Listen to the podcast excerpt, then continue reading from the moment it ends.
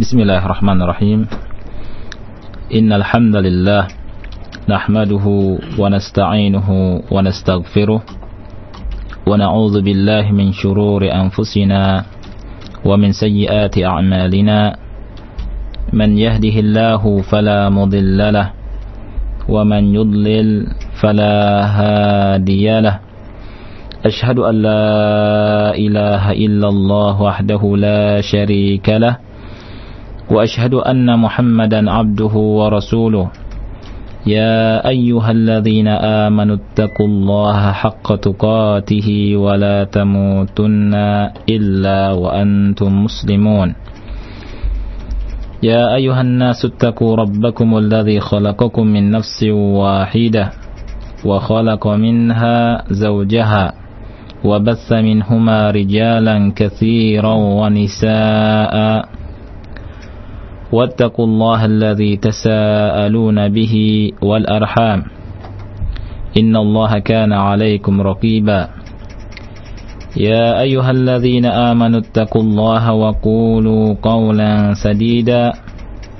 يصلح لكم أعمالكم ويغفر لكم ذنوبكم. ومن يطع الله ورسوله فقد فاز فوزا عظيما. أما بعد فإن أصدق الحديث كتاب الله وخير الهدي هدي محمد صلى الله عليه وعلى آله وسلم وشر الأمور محدثاتها فإن كل محدثة بدعة وكل بدعة ضلالة وكل ضلالة في النار. Ikhwani wa akhwati fillah rahimani wa rahimakumullah. Para pendengar Radio Roja Di mana pun antum berada Kita akan melanjutkan Pembahasan kitab Manzumatu Usul Al-Fiqhi wa Qawa'idihi Yang ditulis oleh Fadilatul Syekh Al-Allamah Al-Faqihul Usuli Al-Syekh Muhammad Ibn Salih Al-Uthaymin Rahimahullahu Ta'ala rahmatan wasi'ah. Dan beliau adalah seorang ulama yang besar yang mana kita hendaknya perhatikan apa yang beliau sampaikan dari ceramah-ceramah beliau dan ilmu-ilmu beliau yang beliau sampaikan ya dari berupa syuruhat beberapa syarah yang beliau sampaikan semasa beliau hidupnya di antaranya adalah kitab ini yaitu kitab Manzumatu Usulil Fiqh wa Qawaidihi. Dan hendaknya kita selalu berdekat-dekat dengan para ulama dan mengambil faedah dari para ulama baik yang sudah meninggal ataupun yang masih hidup. Kita akan membahas pada sore hari ini akan membahas bait yang ke-26 di kitab Manzumatu Usulil Fiqhi wa Qawaidih yang mana beliau di sini berkata dalam bait yang ke-26 di halaman 109 halaman 109 bagi yang memiliki kitabnya bisa dibuka halaman 109 di sini beliau berkata wa kullu ma ruttiba fihi al-fadlu min ghairi amrin fahuwa nadbun yajlu. Saya ulangi wa kullu ma ruttiba fihi al-fadlu min ghairi amrin fahuwa nadbun yajlu. Kita terjemahkan satu-satu. Beliau berkata di sini wa kullu dan setiap ma ruttiba fihi al-fadlu. Ma ini isim mausul. Ya. Ma isim mausul bermakna alladhi. Wa kullu alladhi. Dan maknanya adalah umum. Dan setiap yang apa-apa. Rutiba fihi rutiba bisa bermakna usbita atau uidda di sini. Makna rutiba adalah usbita atau uidda. Ya artinya setiap yang diisbat atau yang i'dad yang disiapkan di dalamnya setiap yang ditetapkan padanya al-fadlu ada berupa keutamaan. Min ghairi amrin min ghairi amrin artinya tidak ada perintah dengan tanpa perintah. Fahuwa nadbun yajlu. Maka hal itu jelas merupakan sesuatu yang disunnahkan. Sesuatu yang disunnahkan. Ya.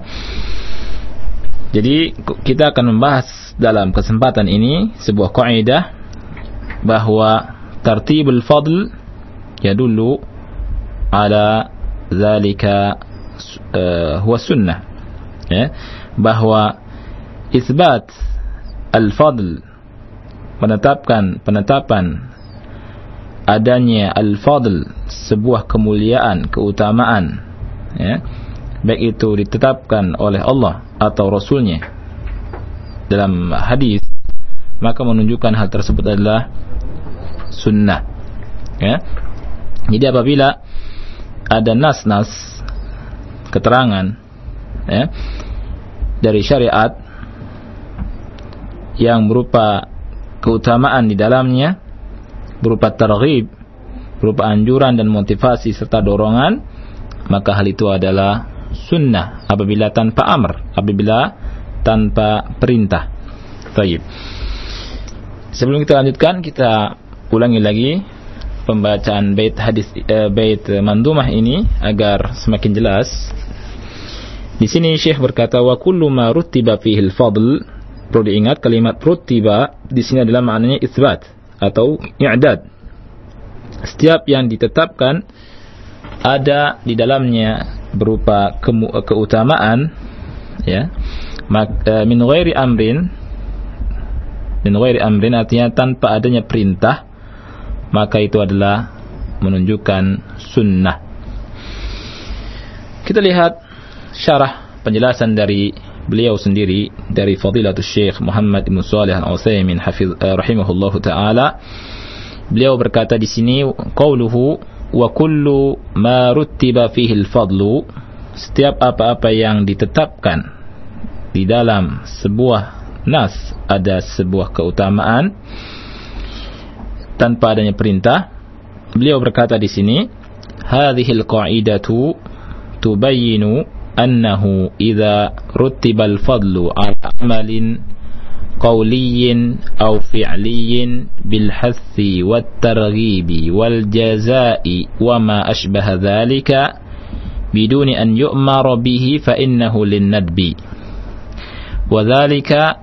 لأن هذا الفضل الذي رتب عليه يدل على الترغيب في فعله وعدم الأمر به يدل على أن الإنسان غير ملزم غير ملزم به.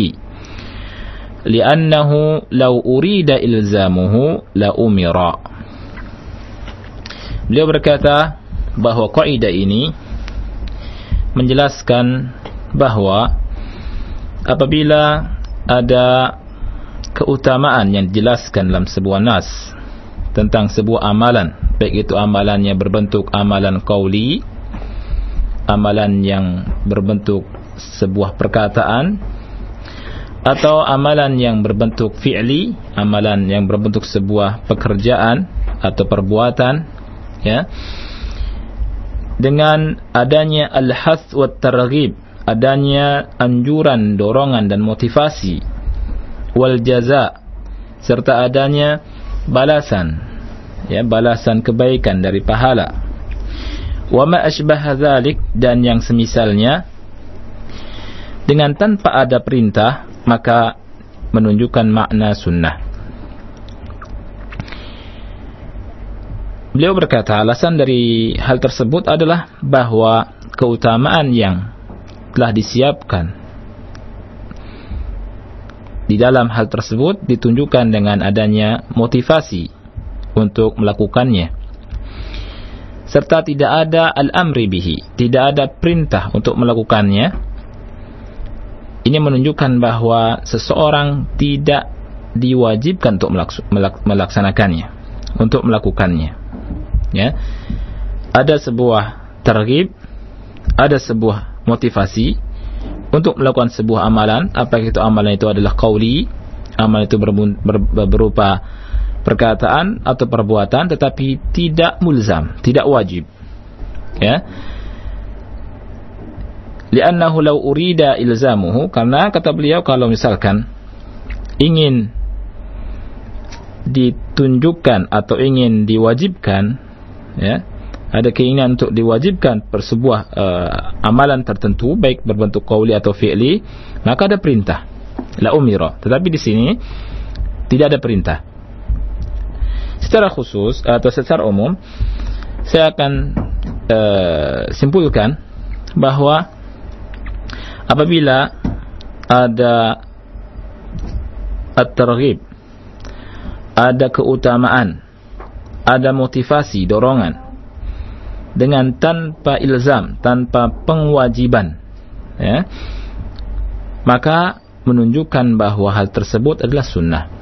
Tetapi ingat kita mengatakan ini adalah sunnah mesti didasari dengan keterangan. Baik itu dari Al-Quran atau dari sunnah dari hadis-hadis Nabi yang mulia alaihi salatu wassalam. Tidak boleh kita mengatakan ini adalah wajib atau sunnah dari diri kita sendiri melainkan hendaknya kita perhatikan apakah ada dasarnya dari Al-Quran atau dari sunnah Nabi yang mulia alaihi salatu wassalam dari hadis-hadis beliau yang sahih atau yang hasan Taib. Kemudian beliau berkata di sini Wahada najiduhu kathiran fin nusus. Dan hal ini kita banyak jumpai di nas-nas. Dalam nas-nas, baik itu Al-Quran atau hadis. Yaitu, seperti man fa'ala kada falahu kada. Ya. Seperti secara umum, adalah seperti ucapan barang siapa yang melakukan ini maka dia akan mendapatkan ini ya Barang siapa yang melakukan sesuatu, maka dia akan mendapatkan pahala sesuatu, misalkan. Ya. uh, beliau mencontohkan uh, contoh dari hadis Nabi yang mulia alaihi salatu wassalam dan tentunya ada kaidah bahwa uh, ada sebuah istilah wabil mithali yattadhihu al maqal dan dengan contoh maka sebuah ucapan akan jelas, sebuah kaidah akan menjadi terang. Di sini dikatakan kaqali Rasuli sallallahu alaihi wa ala alihi wasallam. Seperti sabda Rasul sallallahu alaihi wa ala alihi wasallam. Rasul bersabda di dalam sebuah hadis yang dikeluarkan oleh al-Imam Muslim dalam kitab Zikri wa Du'a wa Taubati wal Istighfar bab fadlil ijtima'i ala tilawatil Qur'ani wal dzikri dari hadis Abu Hurairah radhiyallahu anhu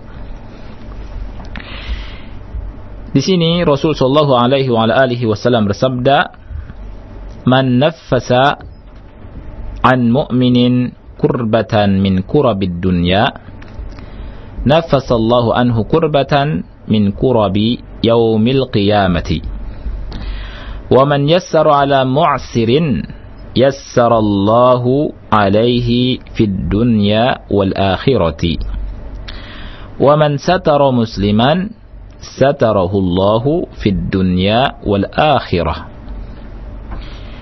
Rasul sallallahu alaihi wa alihi wasallam bersabda Barang siapa yang meringankan atau menghilangkan kesusahan seorang mukmin dari kesusahan-kesusahan dunianya maka Allah Subhanahu wa taala akan meringankan atau menghilangkan kesusahannya dari kesusahan-kesusahan di hari kiamat nanti. Wa man yassara ala dan barang siapa yang memudahkan ya barang siapa yang memudahkan kepada orang yang mu'sir, orang yang sedang dalam keadaan susah atau juga bisa diterjemahkan orang yang berhutang barang siapa yang mengundurkan atau mempermudah memberikan kemudahan kepada orang yang punya hutang yassarallahu alaihi fid dunya wal akhirah. Maka Allah akan memberi kemudahan kepadanya di dunia dan di akhirat. Wa man satara musliman satarahu Allahu fid dunya wal akhirah. Dan barang siapa yang menutupi aib seorang muslim, maka Allah Subhanahu wa taala akan menutupinya di dunia dan di akhirat. Saya ulangi, wa man satara musliman satarahu Allahu fid dunya wal akhirah.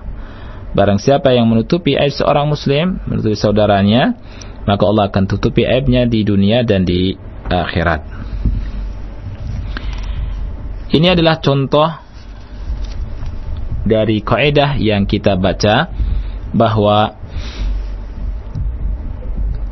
nas yang mengandung isbat al-fadl, tertib al-fadl, penetapan sebuah keutamaan, ya, maka berarti bahwa hal tersebut disunahkan. Seperti contohnya ini. Barang siapa yang meringankan atau menghilangkan kesusahan seorang mukmin saudaranya di dunia di antara kesusahan-kesusahannya di dunia, maka Allah Subhanahu wa taala akan menghilangkan dan meringankan kesusahannya pada hari kiamat nanti. Ini adalah sebuah anjuran dan ini adalah sebuah fadl tetapi hukumnya bukan wajib. Ya, di sini beliau berkata wa kullu ma rutiba fihi al-fadlu min ghairi amrin fahuwa nadbun yajlu.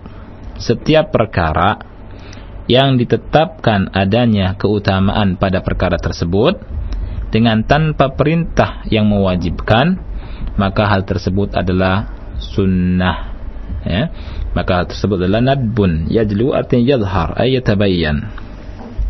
ini contohnya dan beliau contohkan dengan uh, hadis yang dikeluarkan oleh al-Imam Muslim dari hadis Abu Hurairah radhiyallahu an. Wa min dzalika dan di antara contoh juga kata beliau di antara hal tersebut juga adalah contoh masalah as-siwak. Contoh masalah as-siwak. Contoh bersiwak siwakan ya. Dan siwakan adalah sunnah. Qala fihi an-nabiy sallallahu alaihi wa alihi wasallam Nabi sallallahu alaihi wa alihi wasallam berkata tentangnya As-siwaku matharatun lil fami mardatun lir rabbi. Hadis ini dikeluarkan oleh Al-Imam Ahmad juga oleh Al-Imam An-Nasai dalam kitab At-Tahara bab At-Targhib fi Siwak dari hadis Aisyah radhiyallahu anha dan juga ada pada Al-Bukhari dalam kitab As-Sawm bab As-Siwak Ar-Rutab wal Yabis lis-Shaim ta'liqan madzuman bihi. Hadis ini disesuaikan oleh Ibnu Khuzaimah dan Ibnu Hibban. Uh, hadis tentang siwak yang dicontohkan di sini adalah berupa al-fadl berupa al-fadl di mana Nabi yang mulia alaihi salatu wasalam mengatakan bahwa as-siwak matharatun lil fam. Siwak itu merupakan pensuci dan pembersih bagi mulut ya dan mardatun lirab dan siwak ini bisa mendatangkan keriduan bagi Rabb ya. Di sini Rasul sallallahu alaihi wasallam tidak memerintahkan tetapi Rasul yang mulia alaihi salatu wassalam memberikan keterangan bahwa di dalam bersiwak ada keutamaan. Dan keutamaan mengandung anjuran. Dan apabila ada keutamaan tanpa perintah yang wajib, maka menunjukkan bahwa hal tersebut adalah disunnahkan dan disukai untuk dikerjakan. Beliau berkata di sini setelah beliau membawakan hadis yang mulia ini, kata beliau, هذا الحديث بمجرده يدل على أن السواك سنة وليس بواجب لأن ترتيب الفضل عليه يدل على اختياره وعدم العقوبة على تركه Beliau berkata hadis ini bimujarradih. Bimujarradih artinya hanya sekedar pakai hadis ini. Perlu diketahui karena tentang masalah siwak ada hadis yang lain ya yang menunjukkan bahwa itu sunnah ya. Jelas sekali. Seperti sabda Nabi yang mulia alaihi salatu wassalam laula an asyqa ala ummati la amartuhum bisiwaki inda kulli salah. Ya. Rasul sallallahu alaihi wa alihi wasallam bersabda apabila tidak memberatkan umatku apabila tidak memberatkan umatku maka aku akan perintahkan untuk bersiwak setiap kali hendak sholat ya. Kalimat seandainya tidak memberatkan bagi umatku ini saya aku perintahkan ini pun menunjukkan bahwa siwak adalah bukan wajib tetapi adalah sunnah. Ya. Dan ada fikih yang sangat bagus sekali dalam uh, Sahih Bukhari dan ini menunjukkan kedalaman dan dakiknya uh, ketelitian dari Al-Imam Al-Bukhari bahwa bersiwak itu boleh dilakukan dan bukan makruh. Ya, karena sebagian ulama mengatakan bahwa siwak itu adalah makruh kalau setelah zawal. Waktu kita bahas di malam Ahad ya, juga uh, di madhab uh, Syafi'iyah ya, sebagiannya sebagiannya mengatakan bahwa uh, makruh kalau setelah zawal setelah matahari tergelincir ke arah barat artinya setelah sholat duhur. Karena artinya untuk orang yang berpuasa untuk orang yang berpuasa makruh apabila bersiwak setelah sholat duhur. Karena akan menghilangkan bau mulut.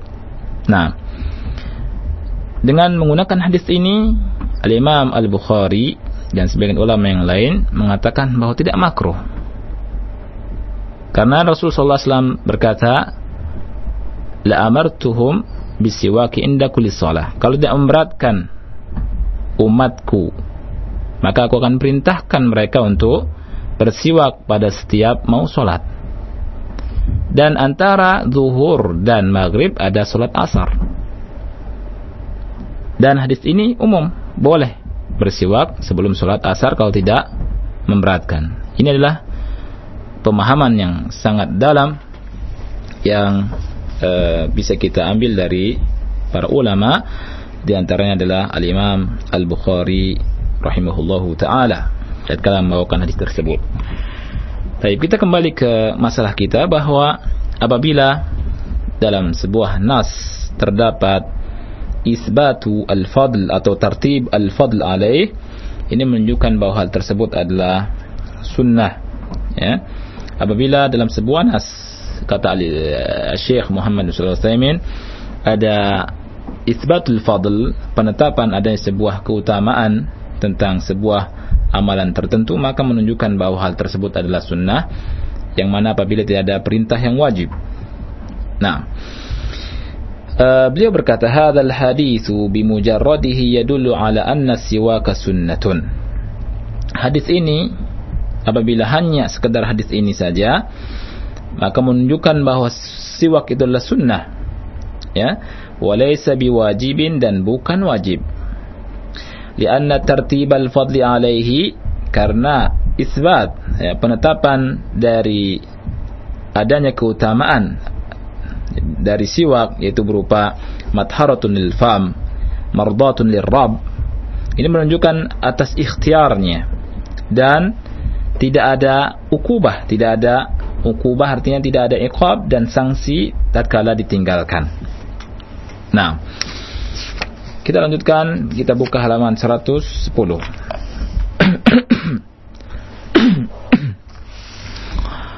Beliau Syekh Muhammad Ibn Salih Al-Thaymin rahimahullahu taala berkata, "Tsumma naqul," kemudian kita berkata, kemudian kita berkata, "Hadzal haditsu yadullu ala istihbab siwaki daiman. Hadis ini menunjukkan akan disunnahkannya siwak daiman. Daiman artinya selalu. Ya. Jadi selalu apabila kita sering bersiwak itu sunnah. Ya. Karena hadis ini uh, berkata dalam hadis ini Rasul sallallahu alaihi wa alihi wasallam bersabda as-siwaku matharatun lil fam mardatun lirabb. Siwak ini adalah bisa mensucikan dan membersihkan mulut dan bisa mendatangkan keriduan Rabb kita. Lihat subhanallah sebuah fadl, sebuah keutamaan yang dihabarkan oleh Nabi yang mulia alaihi salatu wasalam Nabi Muhammad sallallahu alaihi wa alihi wasallam Nabi akhir zaman khatamul anbiya penutup para nabi. Beliau menghabarkan kepada kita semua bahwa siwak ada keutamaan di dalamnya. Di antara keutamaan siwak yang beliau sampaikan dalam hadis yang mulia ini adalah matharatun lil fam mardatun lil siwak itu adalah membuat mulut jadi bersih jadi suci Selain itu akan mendatangkan keriduan dari Rabb Jalla wa'ala dari Allah Subhanahu wa taala. Oleh karena itu, inilah dorongan dan anjuran bagi kita semua untuk memperhatikan masalah ini. Tidak hanya kita bersiwak, tetapi ini nadab bukan merupakan kewajiban. Ya. Apabila kita ingin mendapatkan keriduan dari Allah Subhanahu wa taala, maka perhatikan di antaranya adalah bersiwak ya bersiwak nah beliau berkata hadzal haditsu yadullu ala istihbab siwak daiman bahwa hadis ini menunjukkan akan disunnahkannya bersiwak daiman daiman ini selalu ya Kemudian kata beliau khususan ma'a hajatil fami ilaihi littathiri wat tanzif. Secara khusus artinya apalagi ya. Apabila ada hajah kebutuhan dari mulut kita ya, apabila mulut kita ini butuh untuk ditathir wat tanzif, disucikan dan dibersihkan. Maka lebih dianjurkan lagi ya khususan secara khusus kata beliau apabila dibutuhkan untuk membersihkan mulut dan mensucikan mulut ya dari kotoran. Nah, beliau pun berkata, wa huwa kadzalika fasiwaku masnunun kulla.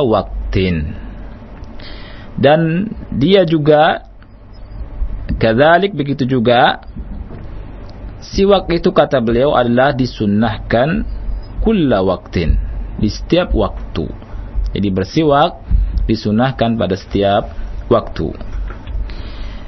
Illa fi ba'dil halati allati qad yushghilul insana fiha amma huwa ahammu. Kecuali di sebagian keadaan. Kecuali pada sebagian keadaan-keadaan yang terkadang dia akan menyibukkan seseorang dari hal yang lebih penting. Ya. Fima fiha amma huwa aham. Ya. Yang terkadang bisa menyibukkan seseorang dari hal yang lebih penting. Maka tidak disunahkan dalam masalah ini. Dilihat ya. E, kata beliau Contohnya, kama law arada an yastaka hala khutbatil jumu'ati fa innal afdala adamu siwak li'annahu yushghiluhu an sima'il khutbati. Kata beliau, sebagaimana seseorang yang hendak bersiwak waktu khutbah Jumat, ya, maka afdolnya bagi orang ini adalah tidak bersiwak. Fa'inal afdola, kata beliau, untuk orang ini yang mendengarkan khutbah Jumat ya tidak bersiwak karena apa?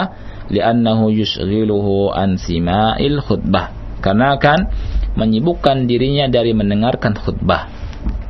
Ya, dalam kondisi ini, dalam posisi seperti ini, maka eh, tidak dianjurkan untuk bersiwak. Ya. Jadi dalam keadaan yang uh, lebih penting untuk diperhatikan maka tidak dianjurkan untuk bersiwak karena akan memalingkan dari hal yang lebih penting. Seperti tadi mendengarkan khutbah ya. Kalau siwakan ya ini enggak pantas bagi seorang muslim siwakan waktu mendengar khutbah. Baik. Tetapi kata beliau illa idza kana akhadat husinatun ay nu'as. Kecuali kalau misalkan dia ngantuk.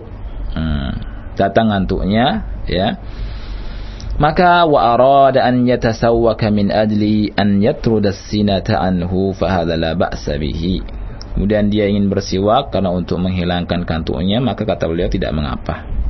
Karena e, dari sisi ini beliau ingin e, apa namanya mengatakan bahwa mengambil faidah dari mendengarkan e, khutbah Jumat itu lebih utama. Nah. Wa min dzalika dan di antara hal tersebut juga ya contohnya adalah ay mimma warada fihi al-fadlu dun al-amri ya. Di antara contoh hal tersebut adalah di antara apa-apa yang uh, datang keterangan adanya keutamaan tetapi uh, di bawah kewajiban artinya tidak ada perintah wajib ya. Tidak ada perintah wajib adalah tentang masalah siyamu sittati ayamin min syawali ba'da Ramadan. Tentang puasa enam hari dari bulan Syawal dari bulan Syawal setelah bulan Ramadan. Ada sebuah hadis kata beliau faqad thabata 'anil nabiy sallallahu alaihi wa alihi wasallam anna man shama ramadana ثم أتبعه بست من شوال كان كصيام الدهر kata beliau telah sahih telah sabit dari Nabi sallallahu alaihi wa ala alihi wasallam bahwa beliau bersabda anna man shoma ramadan bahwasannya orang yang berpuasa di bulan Ramadan Summa atba'ahu bisittin min syawal. Kemudian dia ikutkan dengan melakukan puasa enam hari dari bulan syawal. Kana kasiyamid dahri. Maka adalah orang itu seakan-akan melakukan puasa sepanjang masa. Ya. Ini adalah keutamaan yang dihabarkan oleh Nabi yang mulia alaihi salatu wasalam tentang puasa enam hari di bulan syawal. Yang hadis ini dikeluarkan oleh al-Imam Muslim dalam kitab Siyam uh, bab istihbabi sawmi sittati ayamin min Syawal ittiba'an atau ittiba'an li Ramadan dari hadis Abi Ayyub Al-Ansari radhiyallahu anhu. Ya. Dalam hadis ini tidak ada perintah, artinya tidak perintah ilzam ya. Hadis ini uh, di, di, di, disebut dalam hadis ini ada uh, al-fadl, ada keutamaan bagi orang yang melakukan puasa di bulan Syawal uh, enam hari setelah bulan Ramadan, yaitu berupa dia akan diberikan keutamaan yang mana dia seakan-akan berpuasa selama satu uh, eh selama uh, sepanjang masa kasyamid dahri. Seperti uh, puasa sepanjang masa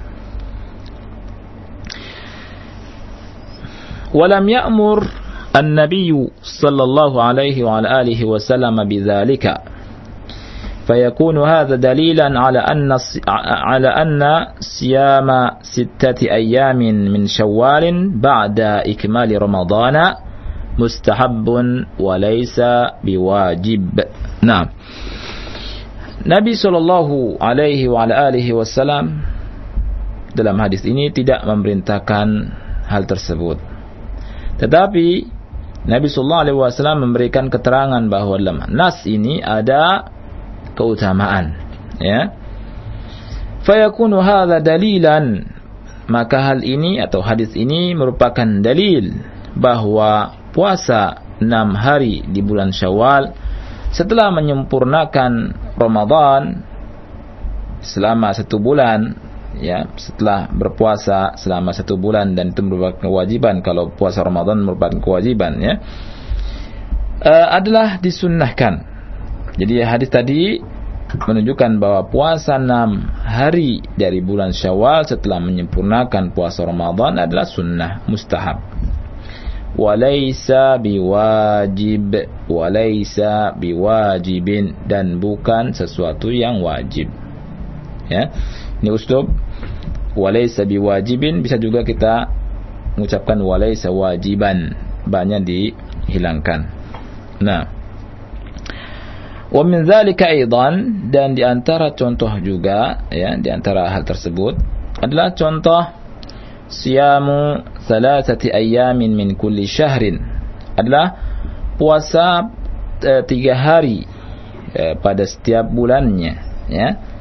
Pada setiap bulannya sebagaimana ada keterangannya dalam e, hadis dalam Musnad Imam Ahmad juga Al-Imam At-Tirmidzi dalam kitab Shaum babu ma jaa fi shaum thalathati ayamin min kulli syahr hadis ke-762 begitu juga dalam uh, Sunan An-Nasa'i dalam kitab Siyam nomor ke-249 dan Ibnu Majah dalam kitab Siyam bab ma jaa fi siyam thalathati ayamin min kulli syahr hadis ke-1708 dari hadis Abi Dzar radhiyallahu anhu dan Al-Imam Tirmidzi mengatakan bahwa hadis ini adalah hadisun hasanun sahih dan uh, qad sahahahu ghairu wahidin min al-a'immah. Hadis ini telah disahihkan oleh uh, banyak para a'immah al-muhaddisin.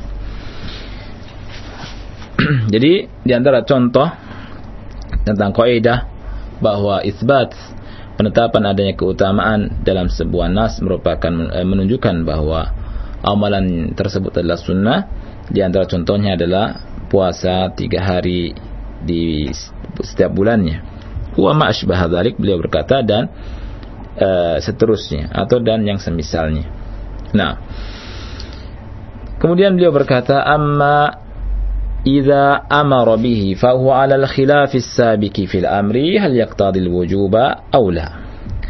Adapun apabila diperintahkan, ada datang perintah maksudnya, ya, maka dia dibangun di atas e, perbedaan ya al-khilaf as-sabiq, perbedaan di antara ulama yang telah lalu tentang masalah amr, tentang masalah perintah, apakah yaqtadil wujub aula, apakah perintah itu e, menunjukkan makna wajib atau tidak dan itu sudah kita bahas tentang uh, perbedaan para ulama tentang masalah ini sampai beliau uh, Syekh menurunkan tiga pendapat ulama tentang masalah apakah perintah menunjukkan makna wajib atau tidak. Kemudian perkataan beliau fahuwa nadbun yajlu fahuwa nadbun yajlu maka dia adalah merupakan uh, sesuatu yang sunnah yajlu artinya yadhar nampak artinya. Kalimat nadbun menunjukkan laisa lil wujub bukan sesuatu yang wajib. Makna yajlu maknanya adalah yatabayyanu wa yadhhar dari sisi bahasa Arab ya muradif dari kata yajlu adalah yatabayyanu wa yadhhar artinya secara jelas bahwa apabila datang sebuah nas yang menisbatkan menetapkan tentang keutamaan dari sesuatu amalan, maka hal tersebut adalah sunnah apabila tidak ada perintah yang wajib. Nah, kemudian beliau berkata, ini kaidah ya, wa min huna na'lamu anna min turuqi isbatil ibadati at-targhib at-targhiba fi syai'i. Dari sini kita mengetahui bahwa di antara jalan di antara jalan untuk menetapkan perkara ibadah ya apakah ini suatu ibadah atau bukan adalah dengan kita mengetahui adanya targhib adanya motivasi dorongan anjuran dari syariat tentunya dari Al-Qur'an atau sunnah dari hadis ya tentang sesuatu itu. Ya tentang sesuatu itu. Kalau ada dorongan dari Rasulullah Shallallahu Alaihi Wasallam maka itu adalah merupakan sunnah. Ya seperti tadi beberapa hal yang sudah kita contohkan. Dan beliau berkata wa targhibu fi syai'i dan e, targhib e, dorongan motivasi anjuran tentang sesuatu adalah yadullu ala anna fi'lahu ibadah menunjukkan bahwa perbuatannya merupakan bagian daripada ibadah wa in lam yu'mar bihi walaupun tidak ada perintah ya lil illati allati dzakarnaha anifan karena adanya illat ya yang kita sebutkan tadi yaitu ilatnya bahwa anna syari' innama raghaba fihi min ajli an yaf'alahu nas wa illa la sakata anhu ya.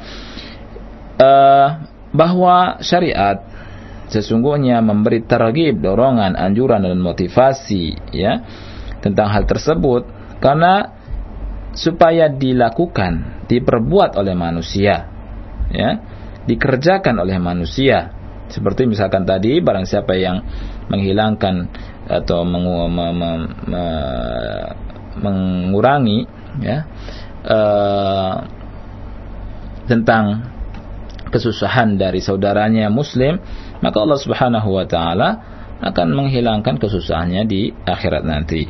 Nah, jadi bahwa syariat memberikan targib dan dorongan untuk uh, hal tersebut agar di, dilakukan oleh manusia. Kalau tidak maka akan didiamkan oleh syariat. Allahu a'lam ya uh, ini tentang uh, hal yang sudah kita uh, pelajari ya atau yang kita bahas yang bisa kita bahas pada kesempatan uh, yang mulia ini mudah-mudahan kita bisa bisa mengambil faedah dari kaidah yang besar ini dan ini adalah merupakan ilmu dan kaidah yang azim kaidah yang besar kaidah yang uh, di, disebutkan di dalam kitab ini yang mudah-mudahan bisa kita pahami dengan semestinya dan bisa kita uh, menerapkannya dalam kehidupan kita di uh, masyarakat dan untuk diri kita sendiri.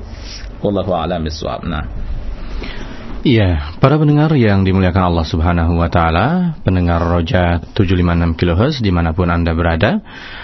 Alhamdulillah telah kita dengarkan bersama tadi materi yang ke-26 dari kitab Manzuma Usulul Fiqh wa Qawaidihi yang disusun oleh Syekh Muhammad bin Shalih Al-Utsaimin rahimahullahu taala dan ikhwatul iman rahimakumullah. Mudah-mudahan uh, antum semua diberkahi oleh Allah Subhanahu wa taala atas uh, kebersamaan kita pada kesempatan sore hari ini di kajian yang ke-26 dari kitab Manzuma Usulul Fiqh. Dan Ustaz sudah ada pertanyaan yang masuk via pesan singkat Ustaz. Pertanyaan yang pertama, karena tadi ada materi tentang siwak, uh, Ustadz, apa siwak bisa diganti dengan sikat gigi Ustadz dan odol katanya? Karena siwak susah ditemui dari Ridwan di Bitung. Ya, silakan. Nah. Alhamdulillah wassalatu wassalamu ala Rasulillah wa ala alihi wa ashabihi wa man walah wa ba'd. Apakah siwak bisa diganti dengan uh, odol, uh, sikat gigi dan odol dan seterusnya? Nah, uh, waktu malam Ahad saya membahas tentang masalah ini secara khusus ya tentang masalah siwak dalam kitab uh, At-Tibyan fi Adabi Hamalati Al-Qur'an yang mana Al-Imam An-Nawawi rahimahullah taala menurunkan Eh, beberapa pendapat ulama di antaranya dan pendapat dia sendiri bahwa bersiwak bisa digunakan dengan apa pun. Ya dengan kain juga bisa ya. Bahkan uh, Al Imam Nawawi itu berpendapat ya dengan tangan yang kasar juga bisa. Tetapi sebagian ulama itu mengatakan tidak bisa dengan tangan yang kasar tidak bisa ya jadi siwak itu bisa digunakan dengan uh, dengan sikat gigi atau yang semisalnya. Tapi tetap kata ulama afdolnya adalah dengan uh, dengan apa kayu dari arak. Ya, kayu dari arak, kayu siwak ya yang ma'ruf. Nah, itu afdolnya dengan itu. Tapi kalau misalkan tidak ada maka dengan sikat gigi ya. Wallahu alam bisawab. Iya, masih pertanyaan tentang menyikat gigi atau bersiwak Ustaz. Nah. Apa tata caranya hmm. uh, tidak hanya menyikat gigi tapi juga membersihkan lidah katanya Ustaz. Silakan. Iya.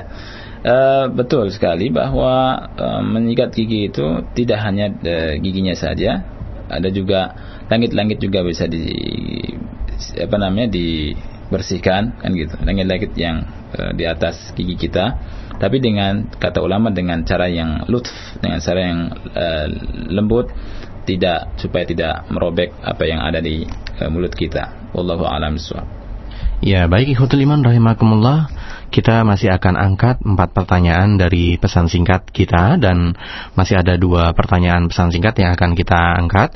Untuk kemudian nanti Anda akan punya kesempatan untuk bertanya via line telepon kami di 021 823 6543. Sekali lagi untuk Anda yang ingin bertanya via telepon untuk sesi berikutnya di 021 823 6543. Baik, masih akan kita angkat pesan singkat yang masuk pada kesempatan sore hari ini. Assalamualaikum Ustadz. Apa hukumnya berjualan gamis dan kerudung yang kurang sesuai dengan sunnah? Misalnya warnanya terang dan kurang lebar. Jika tidak boleh, apa sampai dengan pada tingkatan haram? Katanya syukuran. Silakan Ustaz. Nah, uh, mesti ditafsil ya, mesti ditafsil. Kalau misalkan uh, gamis itu adalah ketat, ya, ketat, maka uh, dipakai jangan sama yang gemuk, kasih ke yang tidak gemuk. Jualannya adalah sah dan halal. Jadi kalau misalnya antum membeli kemudian kekecilan, kasih kepada yang kurus, ya. kasih kepada yang kurus, ya. Wallahu a'lam bishawab. Nah. Ya, yang Khotoliman rahimakumullah masih ada satu pertanyaan pada sesi pertama di pertanyaan via pesan singkat pada kesempatan sore hari ini uh, masih berkenaan dengan siwak nih Ustaz. Iya. Bagaimana hukumnya pan tentang pasta gigi itu kan produk orang kafir katanya. Bahkan untuk membunuh umat Islam di negeri kaum muslimin katanya. Silakan Ustaz. La haula wala quwata illa billah. Ini adalah perkataan yang mesti diluruskan, ya. Uh, berjual beli dan membeli barang-barang uh, itu adalah boleh sah dan halal hukumnya kita beli uh, Lifebuoy, beli Sunsil, beli pasta gigi dan seterusnya ya. Dan berjual beli dengan orang kafir hukumnya sah sebagaimana dicontohkan oleh Nabi yang mulia alaihi suatu wasalam dan para sahabatnya pada zaman dahulu melakukan muamalah berjual beli dengan orang-orang kufar ya. Dan orang-orang kufar itu boleh tidak diharamkan ya. Dan kita kalau mengharamkan sesuatu mesti dengan dalil dan juga mesti dengan pikiran yang jernih, bukan dengan praduga, prasangka dan seterusnya. Ya. Da dari mana antum tahu bahwa uh, hal itu untuk membunuh kaum muslimin? Kan tidak. Dari mana tahunya? Itu adalah banyak adalah praduga dan prasangka. Sebagian orang ya al-harakiyun menyebut bahwa uh, kita nggak boleh, kita mesti boykot dan seterusnya, dan seterusnya produk-produk orang-orang luar, produk-produk orang-orang kafir. Ternyata dia yang gembar-gembor berkata seperti itu memakai produk-produk orang kafir. Memakai mobilnya mobil orang kafir, HP-nya Nokia ya. Nokia kan itu. Kemudian uh, pakaiannya dan seterusnya. Nah, ini tidak konsisten. Ya. Kemudian juga perlu diingatkan bahwa uh, kita mengadakan boykot dan seterusnya adalah bukan hak bagi seorang ustadz atau dai atau uh, individu tertentu, tetapi ini adalah hak dari uh, orang yang punya kekuasaan agar uh, didengar oleh yang lain kan gitu. Tapi kalau misalkan individu tertentu, uh, ini tidak dibenarkan. Nah. Ya, di antara dugaan dan katanya penelitian Ustaz ada ini SMS tambahan uh, bahwa tentang pasta gigi yang mengandung fluoride hmm. bisa menyebabkan gigi kropos, kerusakan pada gigi, penuaan dini, rapuh dan seterusnya. Ini bagaimana Ustaz? Baik, kalau misalkan itu adalah benar adanya, maka jauhi. Ya, maka jauhi karena apa? Kaidah la darara wa la dirar. Ad-dararu yuzal. Ya kan? Akan ad-darar yudfa biqadri imkan. Bahwa kemudaratan itu dicegah sesuai dengan kemampuan kita. Kalau misalkan kita tahu dan betul bahwa pasta gigi itu adalah membuat kemudaratan seperti yang disebutkan tadi oleh e, salah satu pendengar kita, maka hendaknya kita jauhi. Wala tulqu bi aydikum ila at-tahluka. Janganlah kau lemparkan diri, diri diri kalian kepada kehancuran. Kalau seandainya betul bahwa memang seperti itu. Wallahu a'lam bishawab. Nah, ada PR nih. Silakan. Waktu dua pekan yang lalu ya. Iya, iya. Ada tentang larangan tentang larangan bercincin ya. Iya, sahih. Oh iya, silakan Ustaz. Jadi tentang uh, masalah larangan bercincin di selain jari manis. Ini namanya jari manis ya. Hinsir ini. Iya, iya kan? Iya, iya betul. Iya. Nah. Uh, dan uh, penanya membawakan sebuah dalil dari uh, Bukhari saya Bukhari nomor ke 5874 ya. Uh, kemudian saya cek dan uh, kita lihat memang Rasulullah SAW di situ ada hadis dari Abu Bardah ya dari Ali bin Abi Thalib bahwa beliau berkata nahani Rasulullah sallallahu alaihi wa ala alihi wasallam an atakhattama fi isbi'i hadhihi wa hadhihi ya qal fa awma'a ila al-wusta wallati taliha. Ya. Uh, di hadis tapi yang saya bacakan hadis muslim ini ya. Di dari hadis Ali bahwa di situ dikatakan Rasulullah Shallallahu Alaihi Wasallam melarangku untuk memakai cincin di jariku ini dan ini yaitu dia beliau mengisyaratkan di tengah dan yang selanjutnya yang selanjutnya adalah dijelaskan dalam hadis yang lain dalam sebuah lafaz wa asyara ila sababati wal kepada jari tengah dan jari telunjuk. Ya, jari tengah dan jari telunjuk. Dan ini juga bisa dilihat dalam Sahih Muslim nomor ke 2708 Baik. Tetapi tatkala uh, saya cek di syarah Sahih Muslim ya di syarah Al-Imam An-Nawawi rahimahullah taala di situ ada penjelasan dari Al-Imam An-Nawawi rahimahullah taala yang mana beliau berkata di dalam uh, syarah Sahih Muslim wa ajma'a al-muslimuna ala anna sunnata ja'lu khatamir rajuli fil hinsir. Wa amma al-mar'ata fa innaha tattakhidhu khawatima fil asabi'i fil asabi'i kulliha. Kata Al-Imam Nawawi rahimahullah taala beliau berkata, kaum muslimin telah ijma, telah sepakat bahwa sunnahnya adalah menjadikan uh, cincin bagi laki-laki itu di jari manis. Jadi kalau laki-laki memakai cincin ini di, di jari manis kata Al-Imam An-Nawawi rahimahullah taala. Kata beliau wa ammal mar'atu, adapun yang namanya wanita ya, maka fa innaha tattakhidhu khawatima fil asabi' kulliha. Maka wanita boleh memakai cincin di semua jari.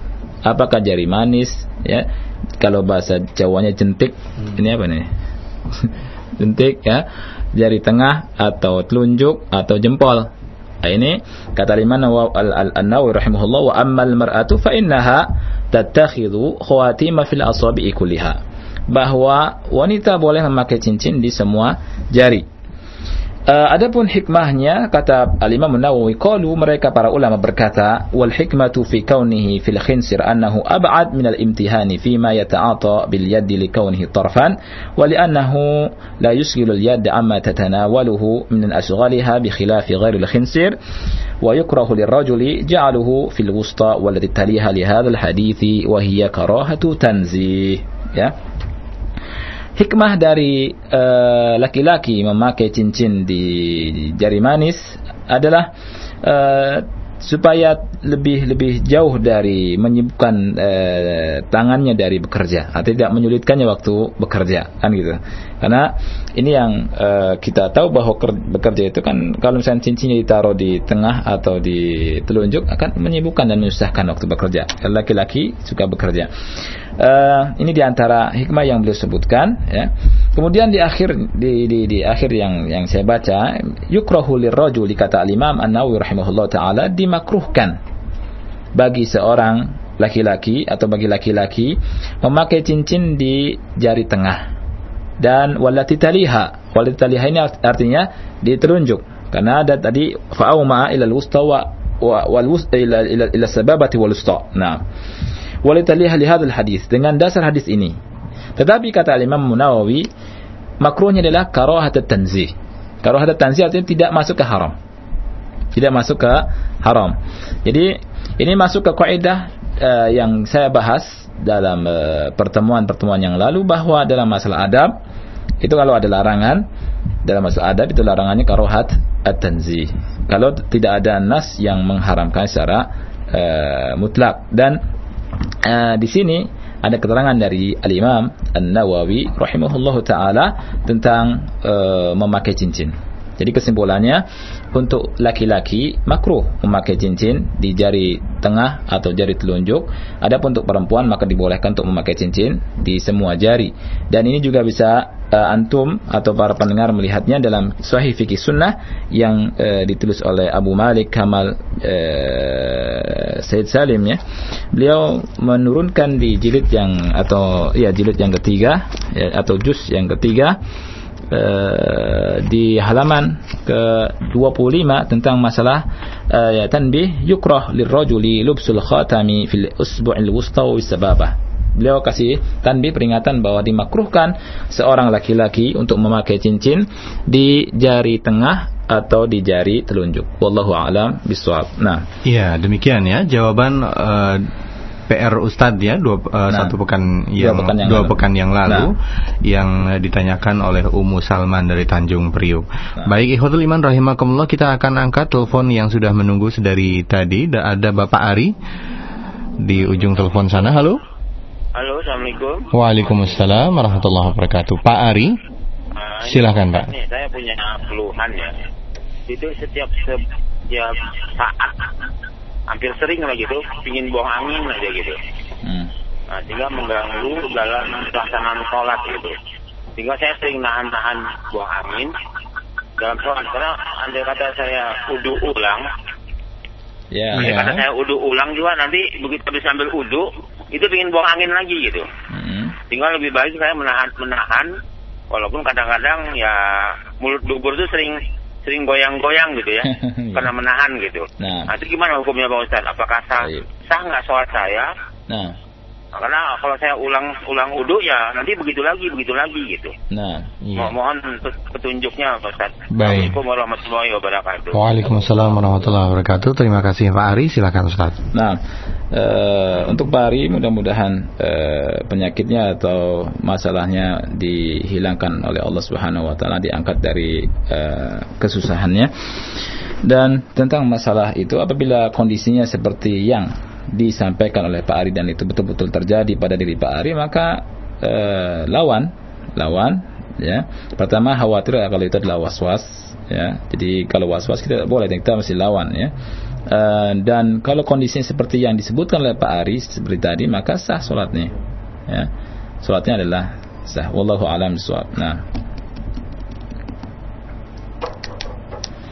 Ya baik, ikhwatul rahimakumullah. Telepon kembali sudah masuk dari Umi Hilda. Umi Hilda di Jakarta, silahkan Waalaikumsalam warahmatullah Suaranya diangkat sedikit Ibu Iya, uh, Ustaz, uh, saya kan baru kehilangan suami ya uh, Terus itu uh, masa idah kan 4 bulan 10 hari ya Iya uh, itu uh, apa yang yang boleh saya lakukan dan yang tidak boleh saya lakukan selama masa idah itu Ustaz. Hmm. Uh, terus uh, bagaimana cara bakti saya terhadap suami yang telah meninggal itu bagaimana Ustaz? Nah, baik Ibu. Ustaz. Afwan. Assalamualaikum warahmatullahi wabarakatuh. Silakan. Ustaz. Nah, uh, barakallahu dan ini sebuah musibah yang uh, wajib ibu sabar ya. Dan Nabi Shallallahu Alaihi Wasallam itu bersabda Inna idhamal jaza ma idhami al bala sesungguhnya uh, besarnya uh, pahala itu berbarengan dengan besarnya ujian. Dan bersabarlah seperti uh, para wanita sahabat. Uh, contohlah seperti Ummu Sulaim ya yang meninggal kekasihnya dan itu seperti anaknya ya, anaknya Ummu Sulaim meninggal tapi dia tetap bersabar. Ya, kemudian juga ada uh, sahabiah yang uh, suaminya meninggal ya. Dan uh, mengucapkan inna lillahi wa inna ilaihi rajiun bahwa sesungguhnya kami ini milik Allah ya. Dan sesungguhnya semuanya akan kembali kami akan dikembalikan kepada Allah Subhanahu wa taala dan uh, sebagian orang berkata wamal malu wal ahluna illa wada'ihu. Ya wamal wamal malu wal ahluna illa wada'ihu wala budda yawman an turaddal wada'ihu ya bahwa kita harus mengetahui bahwa tidaklah harta dan keluarga itu melainkan adalah barang titipan. Kalau seandainya itu adalah barang titipan maka suatu saat mesti dia akan dikembalikan akan diminta oleh Allah Subhanahu wa taala akan diambil oleh Allah Subhanahu wa taala. Tentang masalah uh, idah sudah betul, ya, artinya 4 bulan 10 hari. Dan dalam 4 bulan 10 hari ini tidak boleh ya uh, menikah. Atau tidak boleh dilamar secara terang-terangan ya oleh siapa pun ya. Dan e, kalau berbuat bakti bagaimana kepada suami doakan suami ya doakan karena e, semudah-mudah dan sebaik-baik e, kita adalah mendoakan kepada Allah untuk kebaikan orang-orang yang kita cintai. Uh, seperti suami didoakan mudah-mudahan uh, doanya diampuni oleh Allah Subhanahu uh, dosanya diampuni oleh Allah Subhanahu wa taala diangkat derajatnya dan uh, di apa namanya di di di dimudahkan urusan akhiratnya nanti. Nah, ya. Dan Nana katakan adalah bersabar dalam menghadapi ujian itu. Wallahu a'lam bishawab. Nah. Fatliman rahimakumullah demikian tadi untuk Ummu Hilda di Jakarta. Mudah-mudahan diberikan kesabaran dan Fatliman rahimakumullah sudah masuk kembali Pak Acan di Kalibata. Halo Pak Acan. Ya, Assalamualaikum. Waalaikumsalam warahmatullahi wabarakatuh. Assalamualaikum Ustaz. Waalaikumsalam. Ya ahlan, silakan. Uh, saya mau nanya nih. Ada uh, orang bersiwak dengan dengan baju gimana rukun Ustaz? Nah, bagaimana bersiwak? boleh nggak menanya? Silakan. Boleh, boleh. Saya kalau kumpul dengan sunnah terasa kusuk gitu Ustaz. Iya. Tapi kalau berkumpul dengan nggak sama sunnah rasa resah. Iya. Itu gimana tuh Ustaz? Iya. Baik Nah. Pak. Uh, uh. Iya, terima kasih Pak. Waalaikumsalam. Waalaikumsalam warahmatullahi wabarakatuh. Nah, eh, bagaimana hukumnya bersiwak dengan baju? Boleh, ya. Di situ waktu saya bahas di malam itu dengan kain yang kasar, ya. Kain yang kasar boleh kita gosokkan gigi kita dengan kalau tidak ada siwak, ya. Tidak ada siwak, nah, kita dengan baju. Tapi ingat, ya. eh, kita juga mesti perhatikan bahwa kalau misalkan siwak dengan baju, ya kalau bajunya bau nanti ganggu sama orang lain, ya kan bau amis, bau eces. Iya, estetika juga ya. iya, itu ini yang jadi masalah juga kan. Jadi eh, carilah siwakan yang yang yang bagus ya, jangan dengan baju kita gosok gosok gosok nggak tahu orang sebelah kita, eh ini bau apa ini ya, Nah, gitu. Nanti mau sholat sholatnya nggak Iya. khusyuk, ganggu yang lain nggak boleh kan Iya, gitu. betul. Nah. eh, kemudian tentang masalah eh, kumpul dengan orang-orang yang ngerti sunnah itu khusyuk dan ti- yang yang tidak sunnah itu kita nggak khusyuk. Itu kumpulnya di mana ya? Kalau misalkan eh, kumpulnya di pengajian yang nyunnah maka alhamdulillah dan itu adalah eh, bagus ya. Eh, kalau misalkan bapak ngaji di pengajian-pengajian yang tidak nyunnah, pengajian yang bid'ah, yang nggak nggak nggak boleh bahkan, kan nggak boleh. Dan terus apakah ini tidak boleh kita bergaul dengan orang-orang yang eh, belum paham sunnah? Jangan dipahami seperti itu. Ya, justru eh, kita hendaknya bergaul dengan siapa pun. Ya, tidak kita batasi. Artinya eh, bergaul dengan eh, orang-orang yang kita kita dalam muamalah jual beli, kita eh, muamalah dalam keduniaan, ya, yang kita ini butuh pada dia dan dia butuh, ya, maka ini sesuatu yang tidak boleh kita batasi. Ya. Di dalam masalah din, dalam masalah din tidak boleh tanazul. Dalam masalah din tidak boleh tanazul. Tapi dalam masalah urusan eh, jual beli, dalam masalah kita berbuat baik kepada siapa pun, maka perhatikan dan tidak dibatasi. Wallahu a'lam bishawab. Nah. Iya, baik. Ikhwatul iman rahimakumullah sudah masuk kembali di line telepon kita untuk penelpon yang keempat pada kesempatan sore hari ini. Pak Abdurrahman di Jakarta. Halo. Assalamualaikum. Waalaikumsalam warahmatullahi wabarakatuh. Iya, uh, saya mau nanya bagaimana kita menyikapi atau memahami uh, ajaran Rasulullah bahwa um, Rasul itu dan sahabat sholat dengan memakai terompah gitu. Nah, Apakah sampai sampai sekarang uh, apa namanya ada. tetap disunahkan untuk Nah. kita lakukan itu yang pertama. Baik. Yang kedua tentang sholat uh, di atas tanah liat ya. Mm. Ke- ada beberapa orang yang mengatakan bahwa sholat di atas keramik itu bid'ah apa gitu. Itu Mm. benar atau tidak itu? Baik. Iya, baik, baik. Assalamualaikum warahmatullahi wabarakatuh. Silakan, Ustaz. Baik, untuk pertanyaan yang pertama tentang eh, solat dengan memakai sandal atau terompah. Ini sunnah dicontohkan oleh Rasulullah SAW dan para sahabatnya sampai hari kiamat. Ya, tidak terbatasi pada zaman Rasul. Baik. Tetapi perlu diperhatikan per- cara prakteknya. Cara prakteknya adalah sebagaimana bimbingan dari para ulama dan di antaranya adalah Syekh Abdul Aziz bin Abdullah bin Bas rahimahullah taala. Beliau katakan eh, zaman sekarang masjid kan sudah pakai apa namanya karpet dan seterusnya ya Eh, kita pakai sendal maka eh, nanti dimarahin orang Nah, gitu. Jadi uh, kita memakai sandal dan terompat kalau kondisi misalnya kita di lapangan. Di lapangan kita pakai sandal.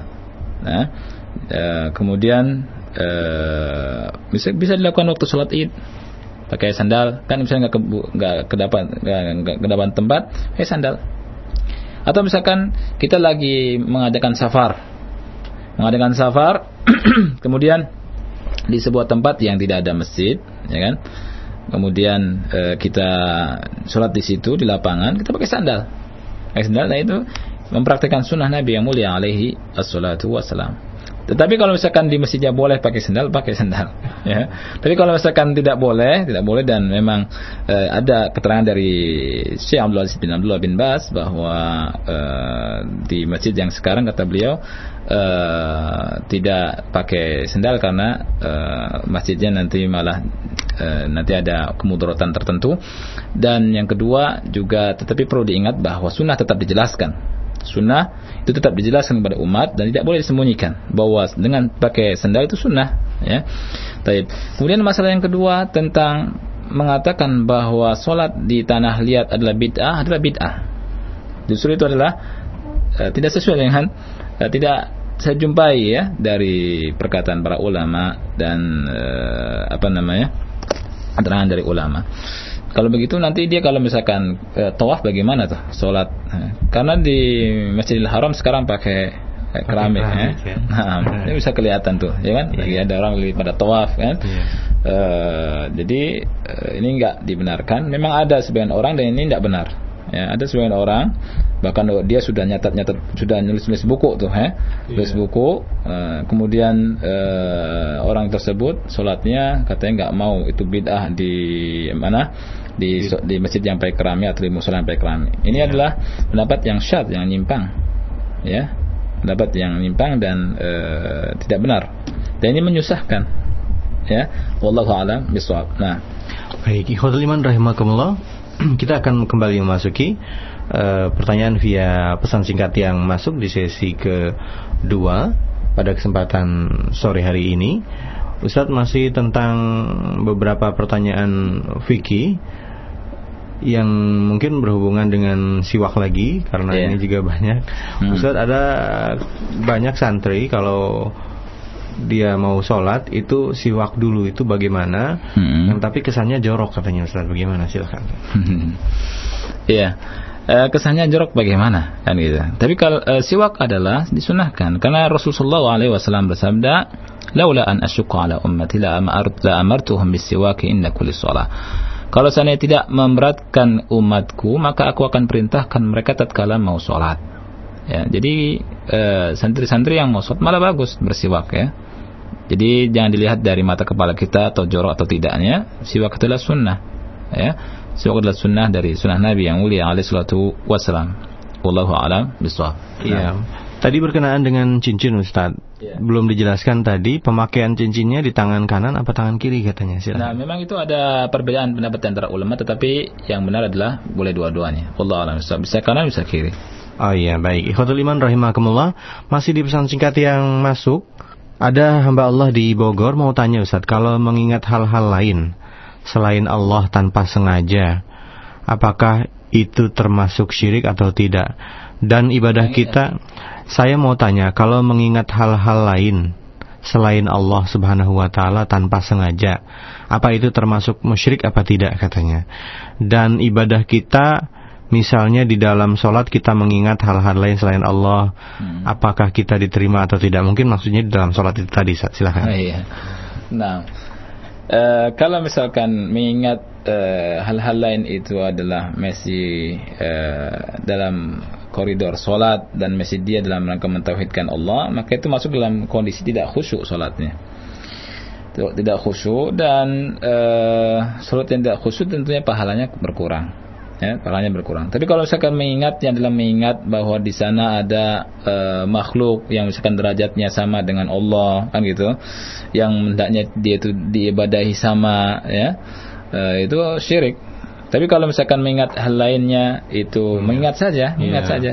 kunci, dan itu kunci hilang gitu. Kunci hilang dan biasanya begitu, setan datang masuk ke kita tatkala itu, ya kan? Diingat-ingatkan oleh setan. Tatkala biasanya kata ada sampai ada sebagian orang yang bilang kalau misalkan saya hilang sesuatu, itu saya ketemu waktu saya sholat. Ah, ketemunya di sini. Ah, itu kan. Uh, itu adalah sesuatu yang uh, mesti kita lawan ya. Artinya jangan sampai kita ini sholat ingat-ingat yang lain. Kita hendaknya khusyuk. Ya. Kemudian juga sholat hendaknya ditujukan hanya untuk Allah Subhanahu Wa Taala, bukan untuk selain Allah Subhanahu Wa Taala. Nah. Baik, ikhwatul iman rahimakumullah, kita akan masuki pesan singkat yang keempat pada sesi kedua di pesan singkat sore hari ini. Assalamualaikum Ustadz. Apa hukumnya sholat memakai sajadah bergambar atau mukena atau mukena bergambar? Silahkan Ustaz. Nah, uh, afdolnya ya uh, kita sholat ini, afdolnya kita sholat ini itu jangan ada hal-hal yang memalingkan kita dari kekhusyuan. Ya. Jadi jangan sampai ada sajadah yang bergambar yang memalingkan kita dari kekhusyuan. Ya. Dan e, tetapi hukumnya tidak jatuh ke haram ya. Tidak jatuh ke haram tapi itu adalah kalau misalkan isghal membuat kita ini apa namanya menyibukkan kita dari sholat maka itu adalah hukumnya makruh ya. Hukumnya makruh dan e, perlu diketahui bahwa hendaknya sholat kita ini dibuat bagaimana kita bisa khusyuk sekhusyuk mungkin. Wallahu a'lam nah ya ikhwatul iman rahimakumullah masih ada waktu, kesempatan 6 menit ke depan. Kita akan kembali masuki di telepon masuk pada kesempatan sore hari ini. Halo? Halo, Assalamualaikum Ustaz. Waalaikumsalam warahmatullahi dengan Bapak Syafi'i. Ya, barakallahu. Syafi'i barakallah. Uh, Pak Ustaz, ya. apa hukumnya membaca bismillah di dalam sholat, terutama sholat subuh, maghrib, dan isya? Nah, sudah Pak? Nah, ya. yang kedua ini. Iya. Jangan... Saya alhamdulillah baru-baru ini membaca apa? Tafsir Ibnu Katsir. Iya. Ya. Akan tapi jarang belajar kepada guru. Iya. Bagaimana itu Ustaz? Nah, ya. Ustaz. Baik, terima kasih Pak. Assalamualaikum. Oh iya, Waalaikumsalam warahmatullahi Silakan Ustaz. Nah, e, membaca basmalah adalah wajib. Membaca basmalah adalah wajib. Pada sholat, semua sholat. Apa itu sholat subuh, apa itu salat duhur, atau itu salat asar, atau itu salat maghrib, atau itu salat isya. Tetapi yang saya tangkap dari pertanyaan Bapak tadi adalah mungkin salah pengertian dari memahami tentang dijaharkan atau tidak dijaharkan membaca basmalah dalam solat jahriyah. Karena tadi disebutkan tiga solat, yaitu solat subuh, solat maghrib, dan solat isya. Ya. E, tentang masalah dijaharkan dan tidaknya bacaan basmalah, maka yang disunnahkan adalah tidak dijaharkan sebagaimana dalam hadis Anas Ibn Malik bahwa beliau salat di belakang Rasul, salat di belakang uh, Abu Bakar ya, dan para sahabat yang lain tidak dijaharkan bacaan bismillahnya. Tetapi ingat bahwa bismillah dibaca bukan ditinggalkan. Ya, imam membaca sir, membaca bismillahirrahmanirrahim, kemudian baca alhamdulillahi rabbil alamin. Itu dijaharkan. Ataupun bismillah dibaca bukan ditinggalkan. Jadi membaca basmalah adalah wajib karena basmalah adalah bagian daripada surat Al-Fatihah menurut pendapat yang rajih di antara pendapat para ulama. Wallahu alam bisawab. Nah. Dan pertanyaan yang kedua ya tentang masalah dia membaca apa? Uh, membaca tafsir Ibnu Katsir kemudian tidak ada guru. Iya, betul. Nah, uh, boleh Bapak baca tafsir Ibnu Katsir ya kan uh, untuk memahami isi Al-Quran, ya, memahami isi Al-Quran, apa yang Allah turunkan kepada Nabi kita yang mulia alaihissalatu wassalam, uh, kemudian tetap Bapak belajar. Saya anjurkan untuk belajar di majelis-majelis ilmu apabila uh, ada di sana adalah uh, pengajian atau ta'lim, ya, maka hadir dan terus juga tetap membaca tafsir Ibnu Katsir dan apabila ada kesulitan maka bisa ditanyakan di majelis tersebut kepada guru yang jelas wallahu a'lam bishawab. Ya, dan tentunya mungkin eh, penerbitnya penerbit yang terpercaya sebenarnya ya karena mungkin terjemahannya iya. khawatir juga uh, terjemahannya kurang baik. Nah. Dan Ikhwatul Iman rahimakumullah sudah masuk di line telepon kita Akhir Rahmat di Tanjung Priuk. Halo. Halo, Assalamualaikum. Waalaikumsalam warahmatullahi wabarakatuh. Akhir Rahmat diperkecil suara radionya. Iya, iya benar. Iya. Uh, apa Ustaz? Anak mau tanya tentang masalah uh, tajwid Ustaz. silakan. Jadi apakah tajwid itu uh, kita uh, dalam azan kita boleh kita harus pergunakan atau tidak? Itu yang pertama. Yang kedua, dalam ceramah hmm. uh, kita uh, sering kali uh, ana mendengar uh, ustadz atau uh, khotib kalau Jumat itu uh, dia itu selalu uh, apa dalam khutbahnya itu ada membaca Al-Qur'an dan saya sering mendengar dia membacanya itu tidak menggunakan uh, tajwid maksudnya saya itu tidak menggunakan tajwid tapi dengan cara dia tuh membaca seperti membaca uh, hadis Uh, ya. Apakah apakah itu benar atau bagaimana Ustaz? Baik. penjelasannya. Baik, terima kasih Bapak. Ya, syukur Ustaz ya. Afwan.